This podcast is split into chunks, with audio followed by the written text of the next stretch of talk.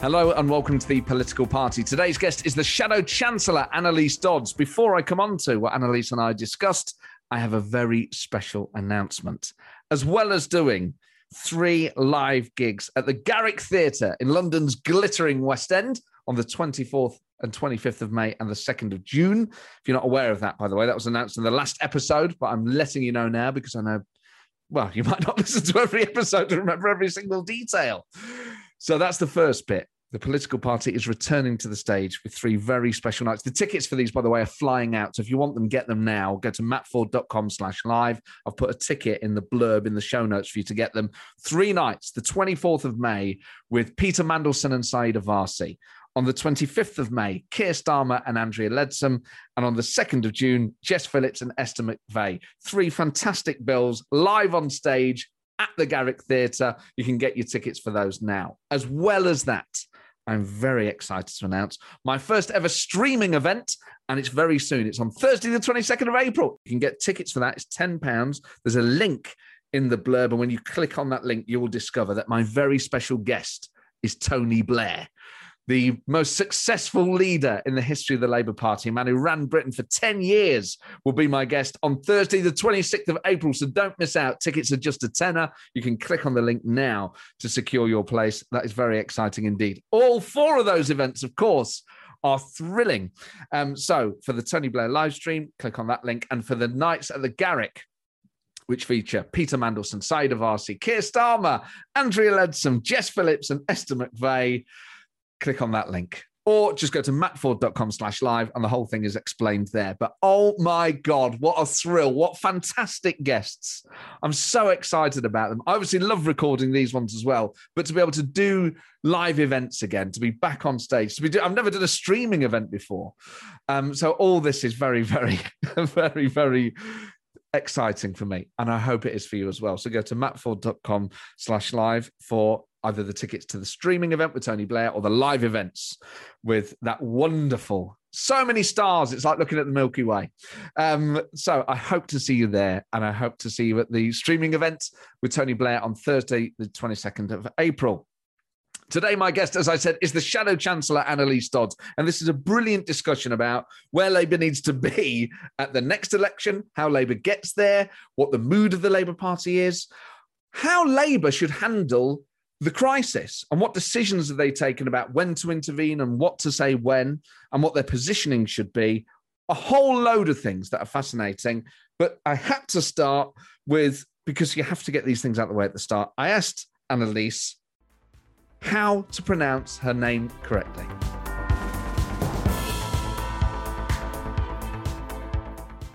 Oh goodness! Well, this is a bit of a saga, I'm afraid, because uh, my name is pronounced in a way that virtually nobody in the entire world pronounces it, right? So wherever you go in the world, particularly in Germany or the Netherlands, people say Anneliese, so without the at the end.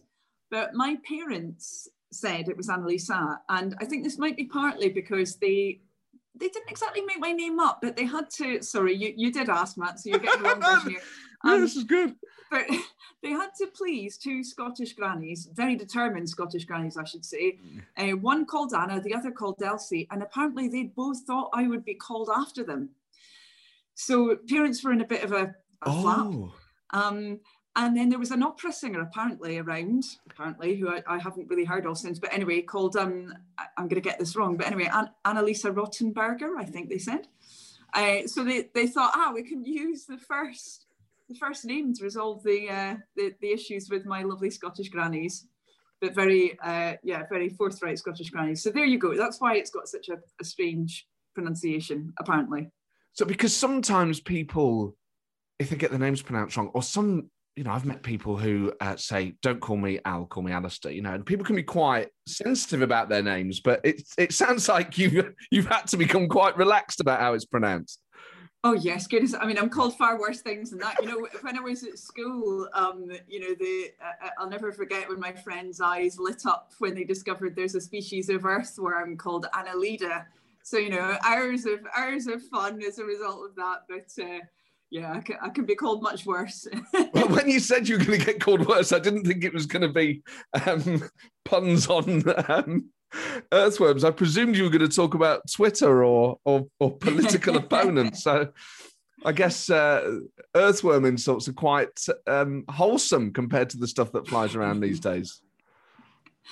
Well, I, I, I suppose so. Uh, yes, um, uh, and, and I guess uh, without stretching the analogy too far, I suppose when when you can actually see your friends ribbing you, it's rather different from uh, people anonymously on on social media. But um, I mean, I have to say, uh, kind of, I suppose, being um, uh, obviously there is a very serious point there that I think it it would be very different if if I was black, if I had a disability. Um, you know, if I was lesbian or, or bisexual, I think you know then I, I, would get a lot more abuse than I do get, and I think it's it's really awful for uh, people who, who are kind of picked on in, in that that prejudice way. There's, I mean, we we could have, we could do a whole series of episodes on how people behave online and why, and, and, and the political implications of it. Um, and maybe we'll come on to, to some of that. But let's just start off with where we are. So, you're the first ever female shadow chancellor. If Labour win the next election, you'll be the first ever female chancellor. It, I mean, it feels incredible in 2021 that we still have these female firsts in British politics. It's incredible that these officers have never been held by women before. Yeah, it, it really is quite mind bending, isn't it? I mean, I did a, a lecture at the beginning of the year, um, and it's normally given by chancellors, shadow chancellors, heads of central bank, that kind of thing. And it'd been running for 42 years, and I was 42 years old when I gave it and I was the first woman. It's just extraordinary. And it, and it was because of the fact, you know, I don't think the organizers were um, in any way sexist, quite the opposite, actually. It was just the fact that there have been so few women in those roles until quite recently. But I do think things are changing. You know, we've got a female head of the, uh, now of the IMF, we've got obviously um, head of the ECB as well. Um, you know, I do think that the, the winds are blowing uh, in quite a different direction now. And we've had two female prime ministers, both of them conservative. We've not had a female leader of the Labour Party yet. No, we haven't. I would say that we've got brilliant feminists at the head of the uh, Labour Party, though. Particularly uh, uh, Keir, he's definitely a, definitely a feminist, um, and that that's what counts for me. And if he, I mean, it, I wasn't expecting to discuss whether Keir Starmer's a feminist or not, but if he was a real feminist, would he have stood for the leadership against a woman?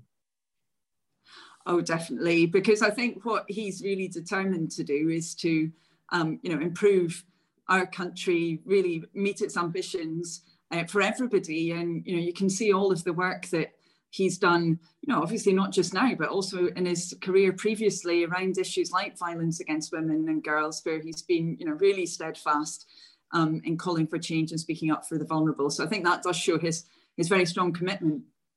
So Keir's been leader now for about a year. Um, you've been in his shadow cabinet for about a year. It's not been an easy year for anyone in the world. Um, but just let's think about this politically.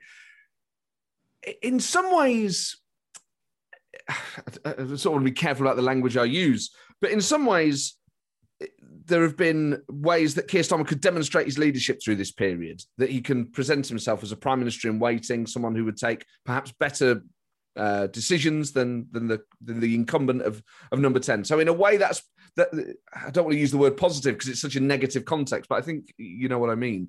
Equally, it's been very challenging because the government just dominates all the communications. People are only thinking about COVID, and they want to hear from the people in charge. How hard has it been for you to try and cut through in this last year? Yeah, I mean, it, it really has been a very different context, and all the kinds of things that you know, Labour politicians would want to be doing, getting out there, speaking to people. I mean, we've only just started to be able to actually knock on people's doors and have those conversations. We can't give any speeches to packed halls. You know, it's very, very different.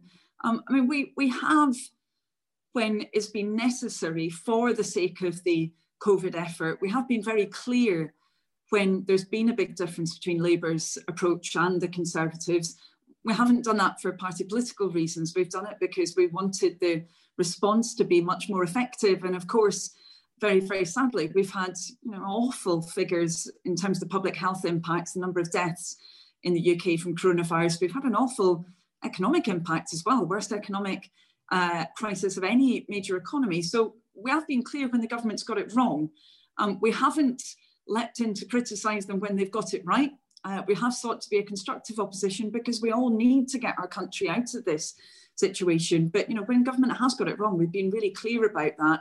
Uh, but yeah, not doing it for for party political reasons to get cut through in that sense, but because we, we want to get the response changed so it's more effective. So hard to get that balance right between being responsible during a crisis, which I think most politicians on most sides would want to be, and that that political voice that is always there thinking, well, we've got to distinguish ourselves somehow. And if there's an opportunity somewhere, we have to take it. I mean, it, has it been a conscious decision to not be too visible? Or do you think perhaps, uh, are you frustrated that you haven't had more attention?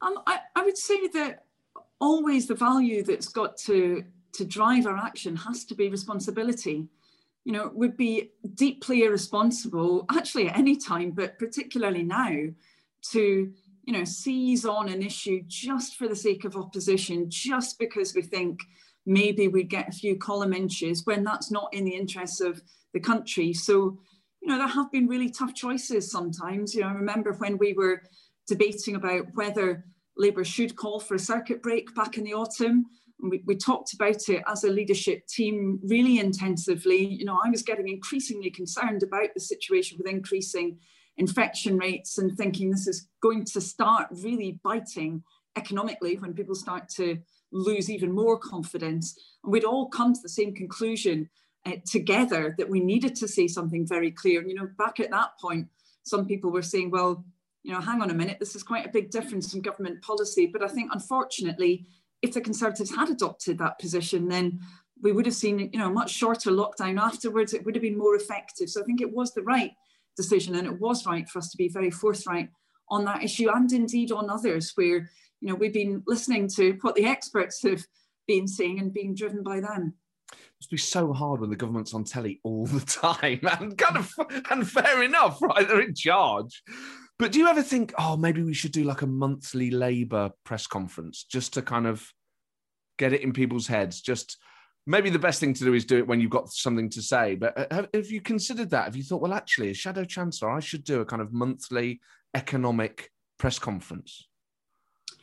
Yeah, I mean, I, am keen to use every opportunity so that we can have that discussion actually. I mean, not just around kind of broadcast, I suppose, but also to hear back from businesses, from working people, from trade unions, from different organisations across the country. Um, so I've done a lot of that in different parts of the country, in different regions, in Scotland and in Wales. Um, I consider that to be very, very important. Um, I, I, don't always script every one of my interventions. Um, you know, I'm not going to make any contrast here with anybody else who might uh, be involved in uh, financial decision making.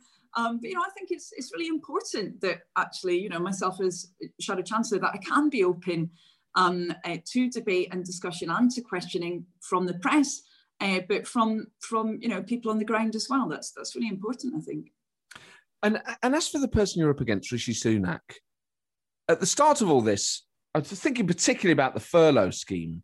That was such a big deal. Now there are issues with furlough, but in general, I think most people thought, oh my God, this is incredible. The government's going to pay our wages. I think it underlined how big the crisis really was, but it suggested that the government was prepared to take really bold, perhaps not traditionally conservative action when it came to things like the economy. I mean, I, I know where you stand on furlough, but at that point, did you think, oh my God, there's a political risk here to Labour that where do we go? Where, where on what space do we operate?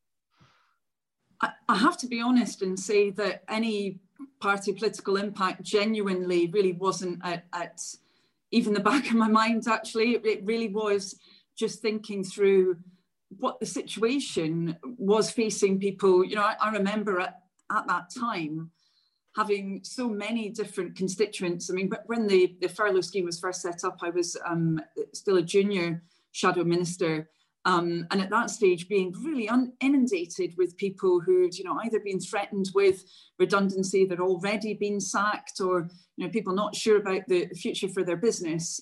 And really, the focus was just on well, what can we do to support people through this.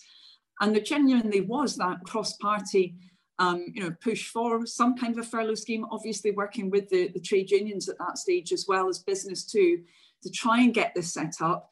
I mean, it, you know, I, I, did have some concerns about the design of the furlough scheme from the beginning. You know, in other countries, there was always a training element, for example, within the scheme. We've not had that to any major degree in the UK. I think that was an enormous missed opportunity. We also didn't see kind of requirements for using the scheme into the future. You know, for example, making sure that firms benefiting from the scheme wouldn't be indulging in things like share buybacks. Again, operated in other countries and not in the UK. I think that would have made it more effective. But yeah, any kind of um, I don't know partisan concerns were, were you know weren't any part of my thinking at that stage. It was how can we get this set up and support people when they're in you know under so much strain.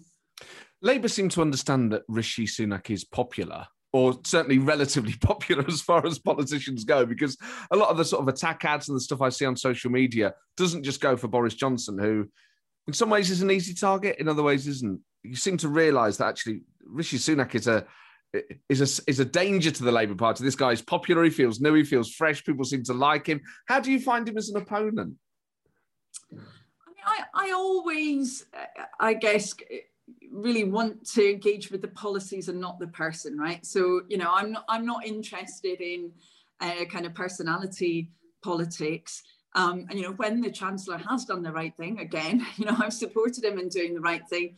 I do think, however, right now in particular, there are really big questions for the chancellor to be answering. You know, big questions about why he, in my view, keeps taking a really short-term approach.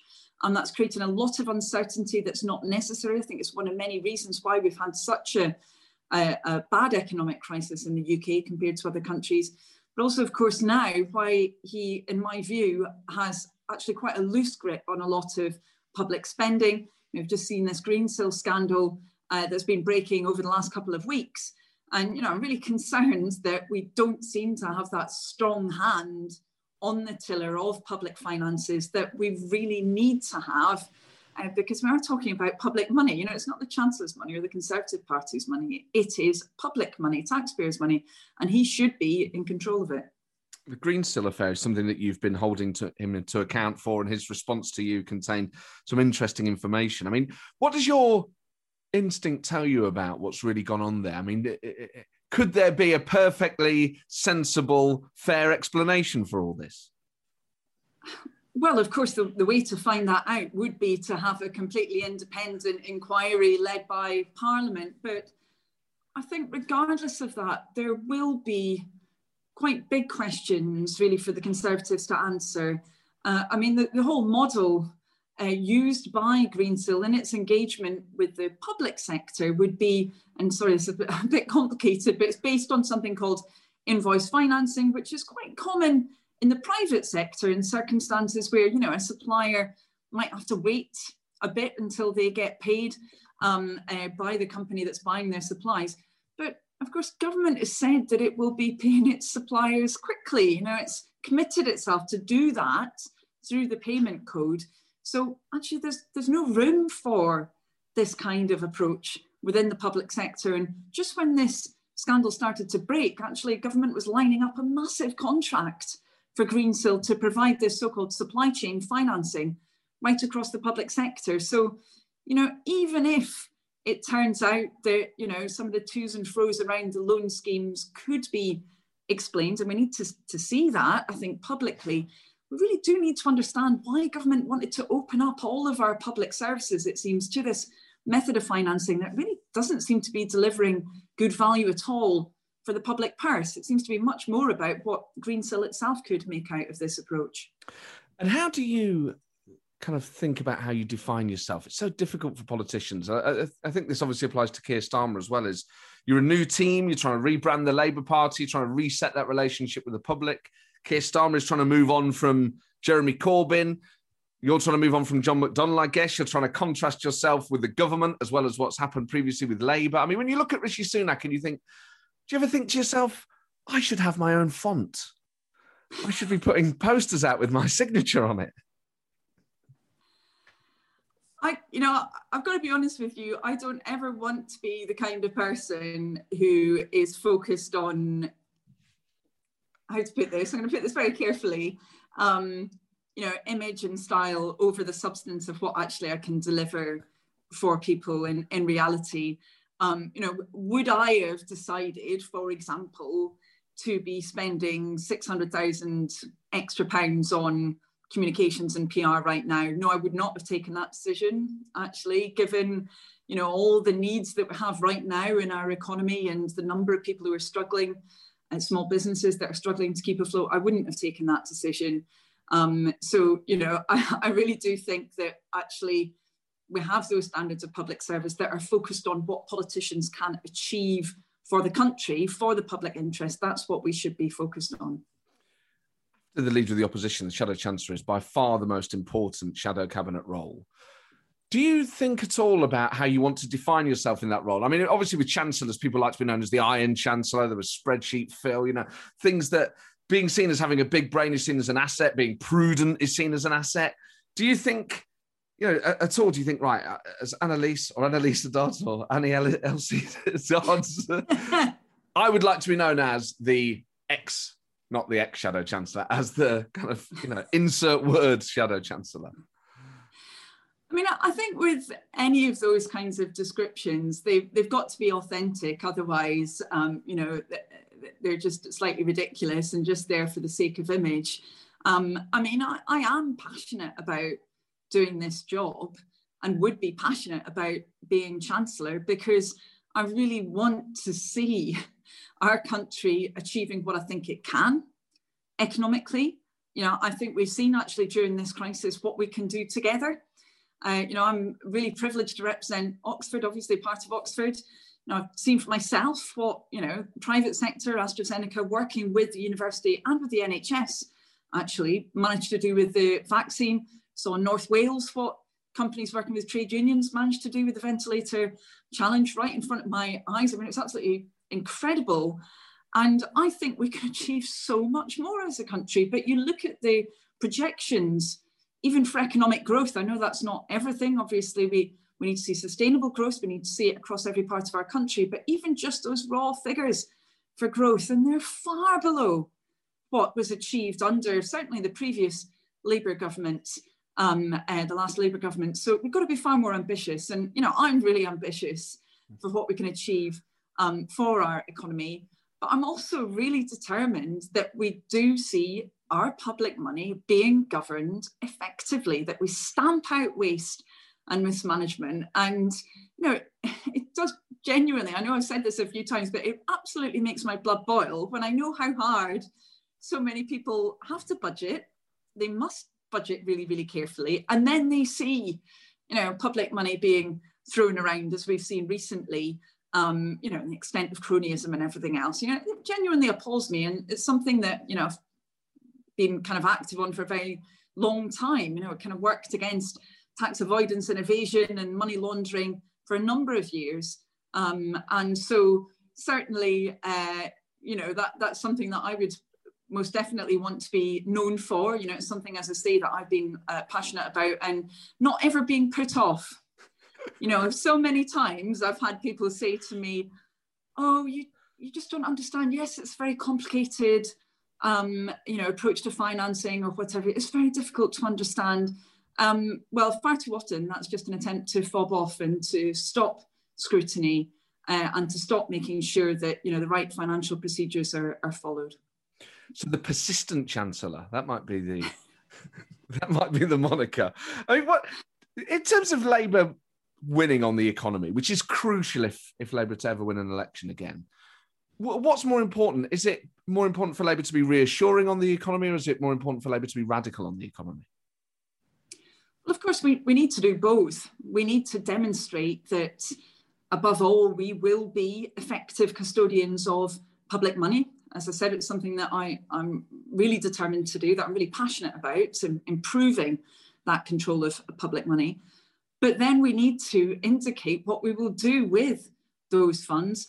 But also, I would say, you know, this is about so much more than government spending. It's about making sure that the regulatory systems are right. It's about making sure that we have joint working between government and business and trade unions and I think, you know, currently we very often hear the, the Conservative government talking about the overall amount of money that they've spent. The big question isn't the overall amount, it's what they spent it on, whether they've spent it effectively, whether they've backed that with effective coordination with the private sector, public sector, um, uh, trade unions, and so forth. Um, so I think, as I say, you've, you've, got to do both. You've got to show that you really can transform people's life chances, um, that we can make the country the best place to grow up in and grow old in, uh, but also that we can do so using public money effectively there seems to be a sense that, that Labour is yet to reveal itself, that Keir Starmer's Labour is yet to reveal itself, that uh, he seems to be a competent and sensible and effective leader of the opposition and acts in the national interest and has a lot of positives that perhaps his predecessor didn't have. But as for the Labour Party's current political philosophy and where it stands, it seems to be a bit of an empty space. Is that deliberate? Um, and either way, um, where do you think Labour should be? Do you think Labour should be as left wing as Jeremy Corbyn going into the next election? Well, actually, I would say that you know, with the within the bounds of the national crisis that we've been through, you know, we've, we've been very clear about where our priorities are. Um, you know, throughout the crisis, we've been calling for protection for those at the front line, protection for the most vulnerable, protection for those who need our support when they've been, you know, becoming unemployed, when they've seen their businesses slipping through their fingers. I think that indicates very clearly what Labour's values are, that we're on the side of people up and down the country. And that's what's important to us. Of course, when it comes to individual policies, you know, it wouldn't make sense for us to be setting out every single one of them right now. I mean, first of all, because you know we're so far away from a general election, but also because we're genuinely having that conversation with people right across the country about what they want to see from us as well. You know, we quite often uh, talk about how a lot of people are maybe looking at Labour again, people who might have turned away from us, they're looking at us again. Well, now we need to have that conversation and that discussion so that together we can be aiming for that better future for our country. And do you, I know it's so hard when there hasn't been a party conference and you can't even go to branch meetings. But in the contact that you have with people, what's your sense of where the party is? Is the party still loyal to Jeremy Corbyn? Or is the party ready to go on a journey to the centre to try and win? I mean, I think our whole country's been through such a difficult period. And I mean, you're, you're right, that's impacted on how the Labour Party works. So there are still branch meetings and constituency Labour Party meetings. They're happening over Zoom. It's really funny how some of the, uh, so, how can I put this? Uh, you know, people's idiosyncrasies. I say this myself as somebody who I guess is quite idiosyncratic sometimes. Um, you can still see them through a Zoom screen, you know, and how people relate to each other. uh, and, you know, where's the mute button, all this kind of thing. But uh, no, it's, it's been um, great to attend a number of them actually across the country, really find out from the grassroots about what people are are feeling. And, you know, obviously we've got Labour councillors right up and down the country as well and, and pick up on what they're, what they're doing. Um, I mean, I think there's a, a real desire that we we learn from what's taken place during this crisis, you know, both around support for our public services, making sure that they're never again so lacking in resilience, but also that actually those real weaknesses in you know family finances up and down the country are recognised and dealt with. You know, the fact that a quarter of UK households didn't even have £100 in the bank when this crisis started. That's something that we must deal with for the future. So I think there, there's tremendous passion within the Labour Party right now amongst our membership. They really want to fight for that change. Um, there's real strong commitment there. And actually, it's been quite interesting since we've been allowed to go campaigning again with the restrictions changing, obviously doing it in a COVID compliant way um, you know, I've seen so many people really determined to do that and get out there and have that conversation. Um, so, you know, certainly the Labour Party is is changing. I think it's in a in a very positive way. Um, I guess just the last thing I would say. Sorry, this is a really long answer to no, it's good. Sort of question. Long um, answers are welcome. But that, I, I think we've um, we've learned a lot from the community engagement that's gone on during this crisis. So very often we've seen local Labour parties, because they've had those branch structures actually a lot of the time, um, and because they've had members kind of, you know, right across the country, that they've helped to deliver a lot of the support for different communities. And I think that the, the, legacy of that is going to be very important into the future because, of course, we won't just need that kind of community support right in the throes of this pandemic. You know, we, we could need it to help with other issues. You know, we're seeing those kind of networks being used to improve community spaces, for example, um, you know, help out vulnerable people more generally. Um, I think that's that's really important for us as a party. I think we have learned a lot from that. Do you think the party understands why it lost so badly last time? Well, we've had, of course, that that review, the Labour Together review. I know that a lot of different uh, constituency parties have talked a lot about this. You know, I've had a lot of discussions with members across the country about it. Um, of course, very different views from people about why that had happened. And I, I suppose, you know, what, what I would underline is that, of course, unfortunately, this wasn't the first election that Labour had lost. We'd, we'd lost a number of elections, general elections. So the task facing us is enormous. We've got a mountain to climb. We're, we're getting through the foothills, no question about that. We are making improvements in a number of areas. I'm really encouraged by that. But you know, are we immediately going to be able to switch to where we need to be? No, it is going to be a longer process, no question about that. It must be so hard for you to be on Zoom meetings because it's bad enough anyway. But you're you'll always be like the most important person on the Zoom call. So it's bad enough when people start checking their phones or the door goes. But you must you have to be on your best behavior the whole time. The pressure must be enormous. it's I don't, I don't know I don't mind that too much. I mean I used to uh, for, for a long time I um I, I worked in universities and uh, you know I used to lecture hundreds of students.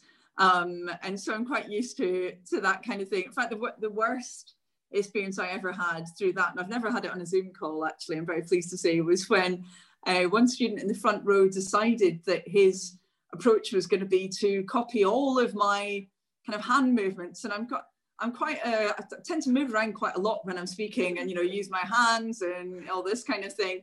Uh, and that was really unnerving, I must say. Um, uh, really quite a, a, funny maneuver there. Um, what a cheeky uh, but, I hope you threw him out.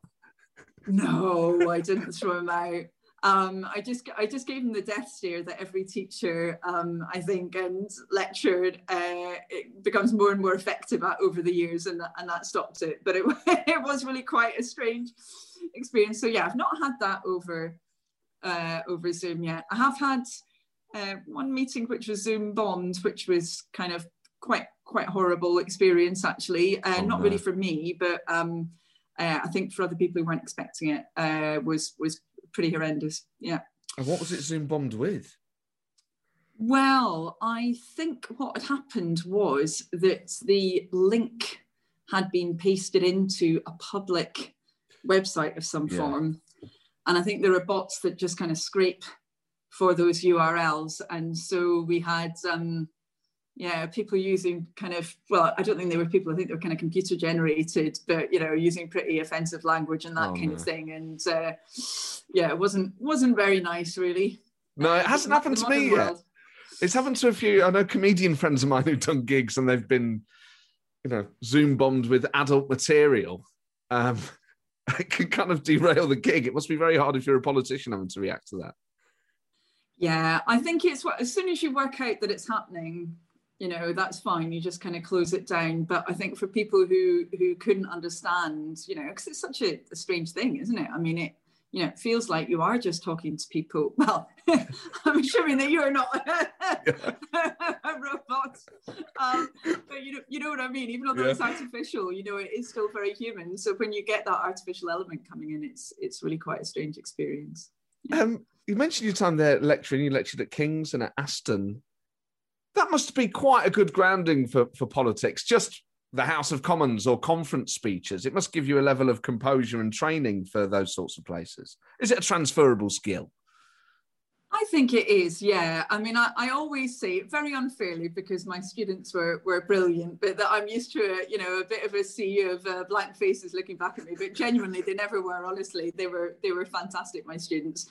Uh, I do I do miss them. I don't miss all the marking, but I do I do miss them. But uh, I think in a, in a way, yes, it did it did help. Um, and you know, obviously having to kind of produce a lot of material quite quickly, um, uh, you know, being, being able to speak in public. But obviously there's a lot of other um, kinds of experiences that can, uh, you know, help train people for those kinds of episodes as well.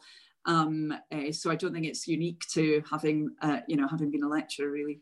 Do you ever stand there in the House of Commons when you've got your opponents in front and behind you, uh, heckling and waving order papers, and think, oh, I just wish I was back at King's. Wish I was doing a lecture at King's in a nice air-conditioned lecture hall that only has to last for an hour and go to the staff canteen. It's much nicer than this place. Uh, I have to say, although I enjoyed my time very much when I was a lecturer, I don't, I don't ever feel like that really because um, I think that you know, be, being a member of parliament I believe is the best job in the world uh, because you get to, I mean, A, you get to meet incredibly interesting people all of the time who've had an enormous variety of experiences. B, sometimes you do get to change circumstances for people and you get to improve their circumstances. You know, sometimes obviously in, in really radical ways. Um, you know, I mean, I've kind of over the years, um, and my staff, I should say. I mean, not not just me. My staff do a brilliant job. But you know, if we've managed to, for example, um, get support sorted out for somebody, uh, that can make such a radical difference to their life, or you know, get them to a place where they're they're actually feeling secure and, and not not threatened um, uh, uh, by crime or, or whatever it is. You know, um, that's just such a privilege when you feel that you can affect that change, you can help people, and then of course, when you're able to change legislation, which doesn't happen so often from opposition, but sometimes happens. Um, it, you know, you you really can improve people's lives, and you know, as I say, I think that's to me, it's the it's the best job in the world. It it really is. Um, so I wouldn't want to swap it for anything else. Most definitely not. You didn't just work in academia, of course. You you studied for a long time. Got a PhD in government from the LSE. What was it specifically in?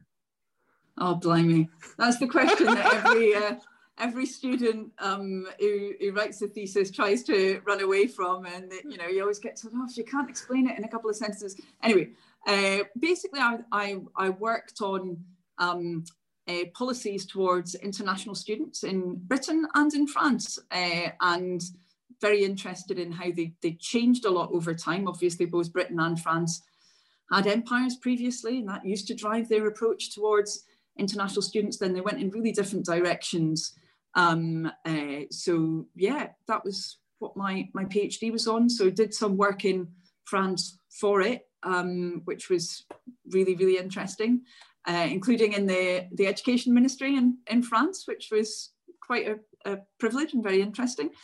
Um, but at the same time, I worked as a, a research assistant um, also and did quite a lot of work on um, economic regulation, utilities regulation, things like that um, while I was doing that uh, that part time work. Such a good grounding for the brief you've got, and I think it's, such a great thing for any politician to have is a kind of a, a, a provable intellect in a way that it's kind of like a, a, great thing for you to have. You can go, well, I've got a PhD. Not that you would ever express it like that and say, I'm a doctor, you're not. But just for the public, they go, all right, well, Anneliese must know what she's on about. No. Well, it's you're grimacing at me. I mean, I, I, I don't, uh, I don't ever use the, uh, the doctor very, very infrequently. I think because I, you know, I'd be worried if people thought that I could cure their ailments, and they'd be very, very sadly disappointed. Um, I mean, I, I do think quite often I have young people contacting me and saying that they they want to work in politics in inverted commas in the future, and you know, I do always say to them, I think it it really helps if you've had experience of the outside world before. I mean, I you know obviously we've been talking about when I worked as an academic, but I, I've also kind of over the years done a variety of different jobs to keep myself afloat. You know, so I've worked in in catering, I've been a barmaid, I've been a waitress, um, I've worked in a weighbridge, so it's very exciting when I got to visit a weighbridge factory uh, a few months ago. It's absolutely uh, uh, terrific to see it from the inside. Um, that was on a, a, large kind of farm complex um, and done various other odds and ends as well. And I, I do genuinely think that's important because where people have only ever worked in formal politics in inverted commas, I think that make can make it much harder to understand the, the impact of politics on people, um, you know, out there in the country. And I, th- I, think that can be a major problem. So of the hospitality jobs you did, what was your favourite?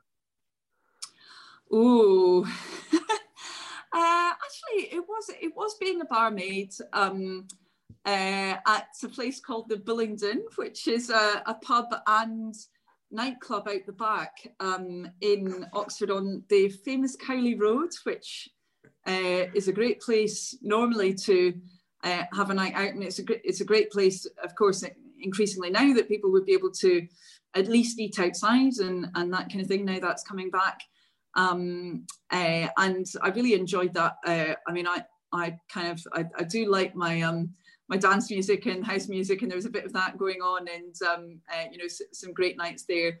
Um, uh, and I, I did other, yeah, when I, when I did waitressing, that was um, at kind of National Trust properties. For st- standards were very high, of course. Around that's very uh, different. You know, the, no dance music the there. Teas.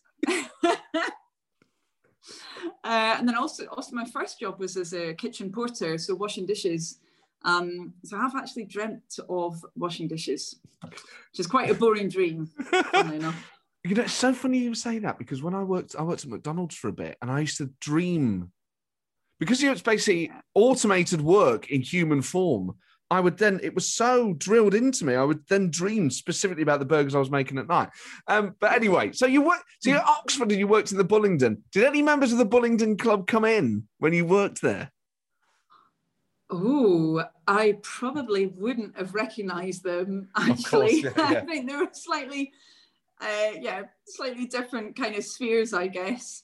Um, yeah, it. I don't think it had a lot of crossover, and it it presumably I think is named after Bullingdon Road, which is a you know a, a kind of um, nice residential uh, street in in East Oxford. So I think that's where the name came from. I'm not, yeah, I'm not totally sure why that group of students call themselves, uh, you know, gave themselves that moniker, but I don't really have a lot to do with the Bullingdon Road or the Bullingdon pub, that's for sure. I just wondered, maybe I've been watching too much Netflix, but it seems like a, a, a cinematic moment to have someone working behind the bar who goes on to be Shadow Chancellor at the very least, and perhaps Chancellor, and then you're serving a pint to Boris Johnson, who goes on to become Prime Minister. But maybe that maybe I've, I've maybe I've someone who didn't go to Oxford or Cambridge. Maybe I've misunderstood how kind of um, what the culture's like. I guess. I mean, you you were president of the Oxford Union. Uh, so, who were your contemporaries at the time? Who were the other politicians that we might have heard about now? Yeah, so I, I'm sorry about this. It's all a bit involved, but actually, I wasn't president of the Oxford Union Society. So that's the the kind of debating club where people will have seen the, the photographs probably and you know where, where, people have to dress up and all this kind of stuff. Yeah. i was the um, leader of the student union which is more similar to student unions at other universities. So um, you know it kind of uh, liaise with the university on on welfare issues and that kind of thing. So yeah i did that for a year which was was very interesting. Yeah. Um, and are there any other are there any mps now in the Commons that you remember from that time that were around? Oh, so there aren't that many. Um, there are a few people who were, I think, at the university at the same time as me, but we didn't particularly have a lot of contact with each other. Um, yeah, so I mean, there's there's uh, Stephen Doughty, um, who you know, lo- lovely man, um, uh, one of the the Cardiff MPs, obviously, and, and I knew him a bit um, uh, and kind of got on with him. Um, there probably there might well be uh, one or two other people that I'm going to be really really embarrassed about and ashamed about that I've forgotten, or they'll think that I'm really horrible having done so. Um, so apologies in advance to them. Uh, you know what it is? It's probably I have a kind of well, almost certainly fictionalized idea of what it's like. And I think, oh, if you go to Oxford or Cambridge, you're with Stephen Fry all the time, and there's Boris Johnson, and there's David Cameron, and then it's all this kind of like luminaries, whether you think they're any good or not. But you just imagine it sort of packed with every, you know, you I imagine you would stand on the floor of House of Commons and think, oh, I studied with him in my second year. Oh, I remember her from, you know, the Michaelmas term or whatever. I think I've probably got a ultimately, the idea of what it's like. Yeah, but I mean, ultimately, the fact that there is that routine to Parliament, I mean, that that is a problem, right? I mean, we should have so much more diversity in Parliament, and we should see, you know, far more people who haven't been to university as well able to access Parliament. We should see far more people who've come from right across the country sitting amongst us. So, um, you know, it, it, it is a major problem, I think, that we still see that situation where there's such a kind of, you know, rarefied entry a lot of the time in, into Parliament. We've got to tear those walls down. Actually, you know, one of the first reasons why I, I guess I started thinking about political issues. I mean, it was partly about uh, the minimum wage, funnily enough, connected to uh, being a KP, a kitchen porter, um, when I got paid two pounds an hour. But um, but it was also it was about um, access to university, and you know, initially particularly about access to Oxford, because you know I did see that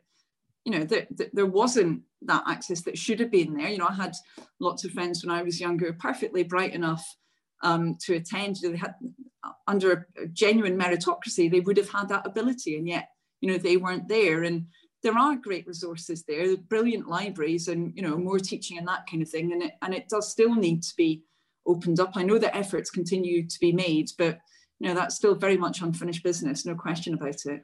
It sounds maybe I'm being unfair. Like you were more interested in house music anyway when you were there than politics. Um, well, no, I, I mean, I, I was involved in different campaigns, uh, absolutely.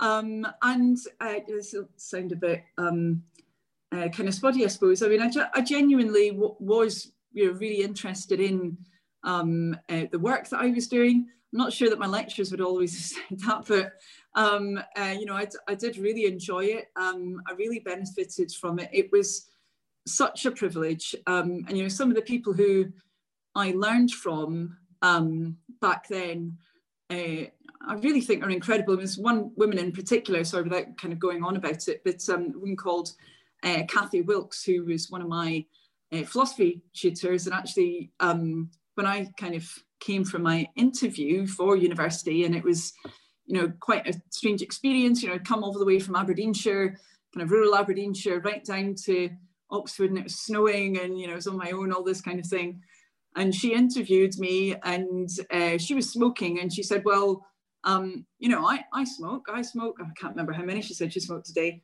uh, do you think i've got a lack of willpower? So this is the first question that I, wow. I had from her. I said i thought she did by the way. I'm not sure that i would agree with that now with that answer that i gave knowing a lot of people that could have gone the other way. stop. Yeah. Um, but but she'd been she's actually an incredible woman. She'd been um, uh, present at the siege of Dubrovnik um, and ended up being the, the aide to the mayor there. And that was because of her convictions about the need for um, you know, pluralism and democracy. Um, and she'd been part of that kind of group of philosophers wow. who went over and, and kind of worked behind the, the red curtain. Um, you know, people like that who just, um, you know, so completely committed to what they believed in and committed to learning. Uh, you know, absolutely incredible. It really was a, an enormous privilege. So what era? I mean, I didn't want to ask about what era house music because then I would basically be asking how old you are. But what era house music was it you were getting into? Well, uh, don't worry, I'm not. I'm not sniffy about my age. You can easily work it out. Um, uh, but I maybe to give you a bit of a clue. So the first track that I remember hearing was by MARRS. Pump up the volume. I don't know. Do you remember yeah, that? great song. Yeah. Yeah, and that I remember it coming on to top of the pop, so I am showing my age here. Um, that people remember um, of my vintage, as it were.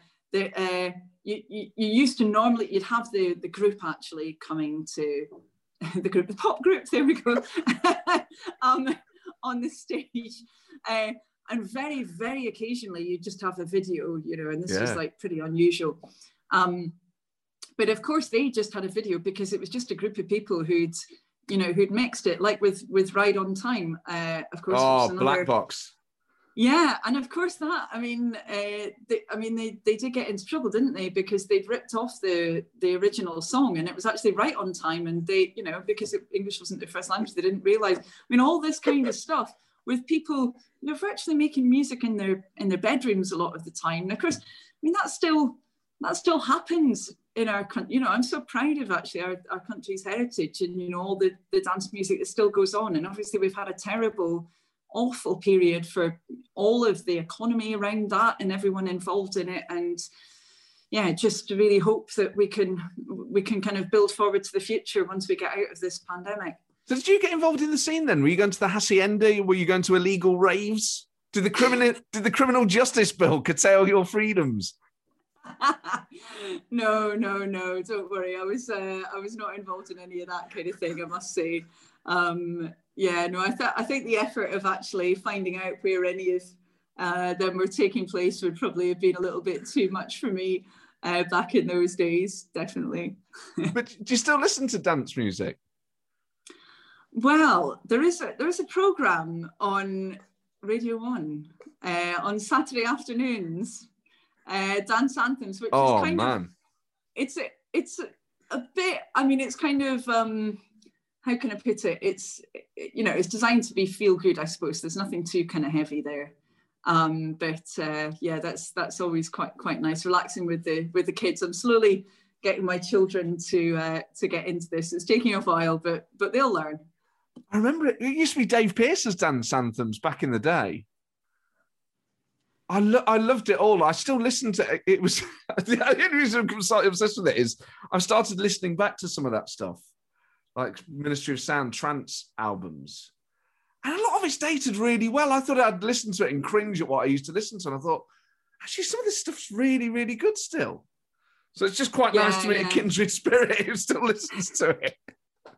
I think also all that. Um, sorry, without I, I really am getting a bit spotty here, but that, that kind of house sound is really kind of in vogue now with with new producers as well. So you're getting a lot of really really good stuff. I mean, you know, people like Disclosure who are amazing and, and that kind of thing. You know, to me, it, sou- it sounds quite similar a lot of it to to what was around back then.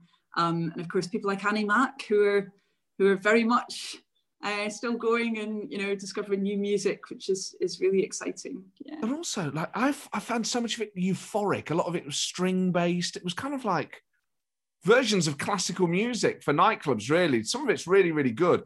And for me, I think we're a slightly different generation, but it reminds me of the late nineties, early noughties when Labour were in power, and it felt like this music reflected a kind of hopeful era. I don't know if it, when you listen to it, it takes you back to the Blair era.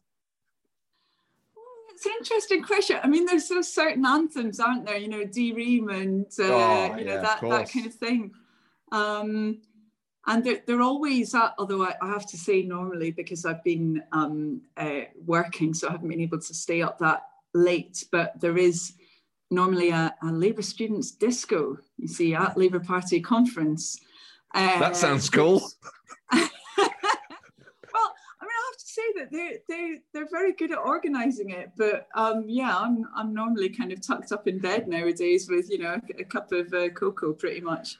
I wonder if this could have, this could have been a sliding doors moment for you because there was Judge Jules, wasn't there, who was called himself a judge on the basis that I think he'd studied law for a bit. I don't think he'd ever actually presided over a, even a small claims court. But you could have been your de- you could be Dr. Dodds dance anthems. This could be a gig for you in the future.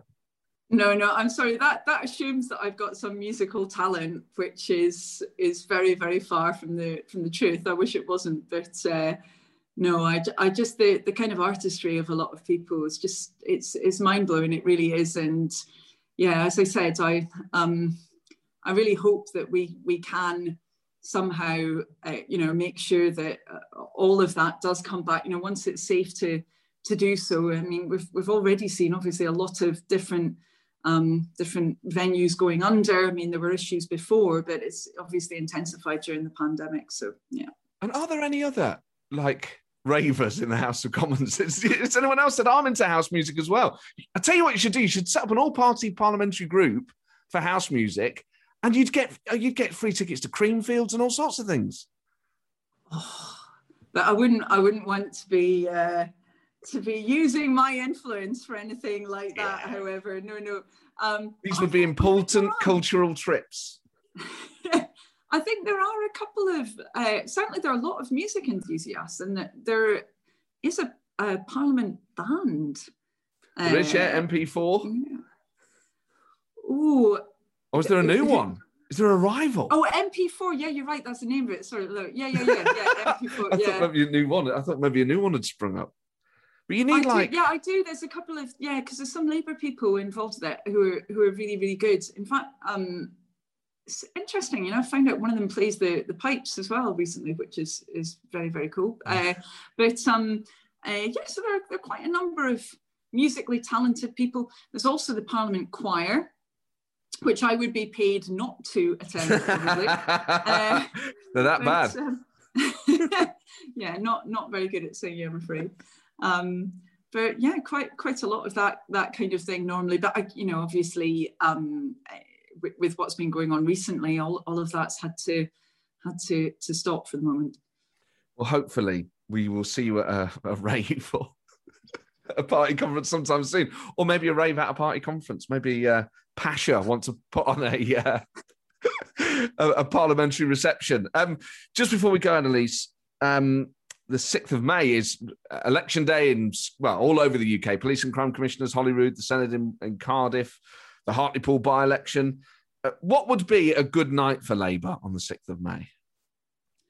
Well, we, we've got to obviously make sure that we win right across the country. And we've got such an enormous number of elections then. It's completely unprecedented, actually, the number of different ballot papers that are going to be going out. Very, very different dynamics in different parts of the country. So, you know, it's difficult to just say in one sentence, uh, you know, what, what would be a good result? I mean, I really want to make sure that we get really good Labour candidates, which we've got up and down the country elected, because I know the excellent job they can do. So I'm hoping, you know, under Anas's leadership in, in Scotland, that we'll be, uh, you know, doing well. I hope also that we'll see, obviously, that Labour government in Wales that I think has shown a, a very different, much more effective approach to the pandemic, uh, that they will also be um, doing well, obviously, in these elections. Our brilliant Metro mayors, of course, got the by-election in Hartlepool, excellent candidate with Dr. Paul Williams. Um, so yeah, a lot, a lot to be focused on. Um, uh, and really hoping that we'll, we'll see some good results for Labour then. But of course, in, in really difficult circumstances where we can't do the normal kind of campaigning that we would, and it's very difficult to know what the impact on turnout in particular is going to be this time round. I've just had a thought on house music. You should release an album called House Music because obviously the House of Commons gets called the House. Ah, There's a whole thing here. There's a whole there. there's a whole branding. you can just have that for free.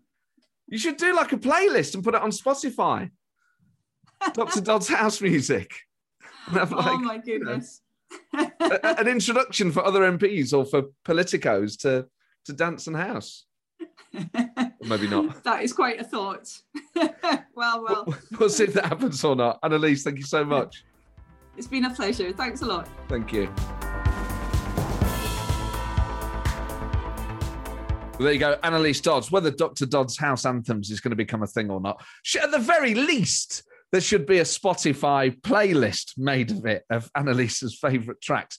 For those of you that don't work in politics, usually on a by-election, a soundtrack emerges, whatever party. People just end up listening to particular songs, and then that becomes the anthem of that by-election. These things aren't chosen; they are handed to you by the radio or other people's CD collections. I'm sure there are Spotify playlists out there of various by elections. If you have a Hartlepool by election playlist, do let me know we'll share it on the show.